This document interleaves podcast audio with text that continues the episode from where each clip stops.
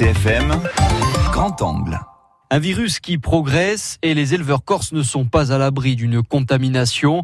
Marc Poggi, le directeur du syndicat de producteurs de charcuterie Salamerie à Gours. Comme toutes les maladies sont arrivées en Corse euh, via l'importation d'animaux euh, du, du, continent, d'animaux vivants du continent, ben, il n'y a aucune raison qu'on ne soit pas concerné par ça aussi à un moment donné. L'importation d'animaux vivants, de carcasses de cochons ou encore de denrées alimentaires sont autant de vecteurs de transmission de la peste porcine Marc Poggi. Pour être un peu plus concret, euh, on mange un sandwich à base de viande carnée porcine qui est sachant qu'il n'y a aucun danger euh, pour l'homme, hein, bien entendu. Hein. Ce produit contaminé euh, va à la poubelle. La poubelle est visitée par un sanglier. Le sanglier contamine le virus, fréquente les ports domestiques sur des territoires partagés et la catastrophe arrive de la même manière. C'est bien le mode d'exploitation noustral et qui compliquerait les choses en cas de crise.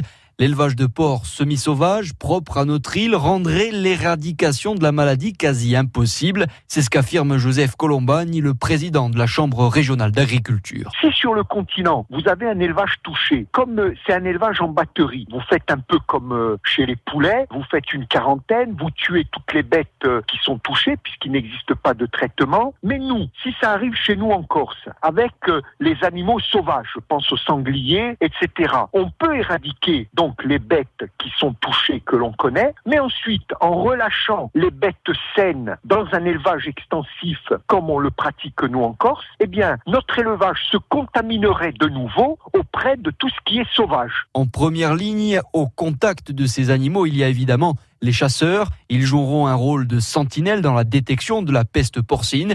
Christian Pietri, technicien de la Fédération des chasseurs de Haute-Corse. Le, sanglier souffre de plusieurs pathologies ou est porteur de plusieurs pathologies, euh, des fois qui n'ont pas un rapport direct avec lui, hein, puisque souvent c'est apporté par la faune domestique. C'est le cas de la PPA, hein, euh, la peste porcine africaine. C'est le cas de la tuberculose bovine. Donc les chasseurs sont des sentinelles et puis ça fait maintenant quelques années, je vous dis qu'ils ont l'information, qu'ils sont vigilants. Jusqu'à maintenant, heureusement, ils nous ont rapporté donc euh, que des animaux qui étaient victimes ou de la maladie ou de la tuberculose bovine, mais pas de, pas de la PPA. Sinon, on le saurait, bien sûr. Dans toute la Corse, environ 400 éleveurs porcins sont aujourd'hui en alerte. Les services de l'État assurent que les contrôles de marchandises seront renforcés sur les ports. France Bleu, France Bleu RCFM. Patrick Rossi, salude. Salude. Si principia sono tidiali in coabulidiga e a riunione nuova di l'Assemblea di Corsica. E giorno di rientrata per l'Assemblea di Corsica che sarà in riunione si due giorni in Naiaccio. Dopo a due mesi se la si può dire di vacanze si ripilia dunque o travaglio. Una rientrata che si verrà senza cartolare maio. O mu la presentazione di un piano mulizzo no, ma un è previsto non su a ottobre prossimo Patrick Vinciguerra. Allora che la crisi dei romani sulle continue è più che mai che l'esportazione diventa un bisogno, sto cartolare urgente, un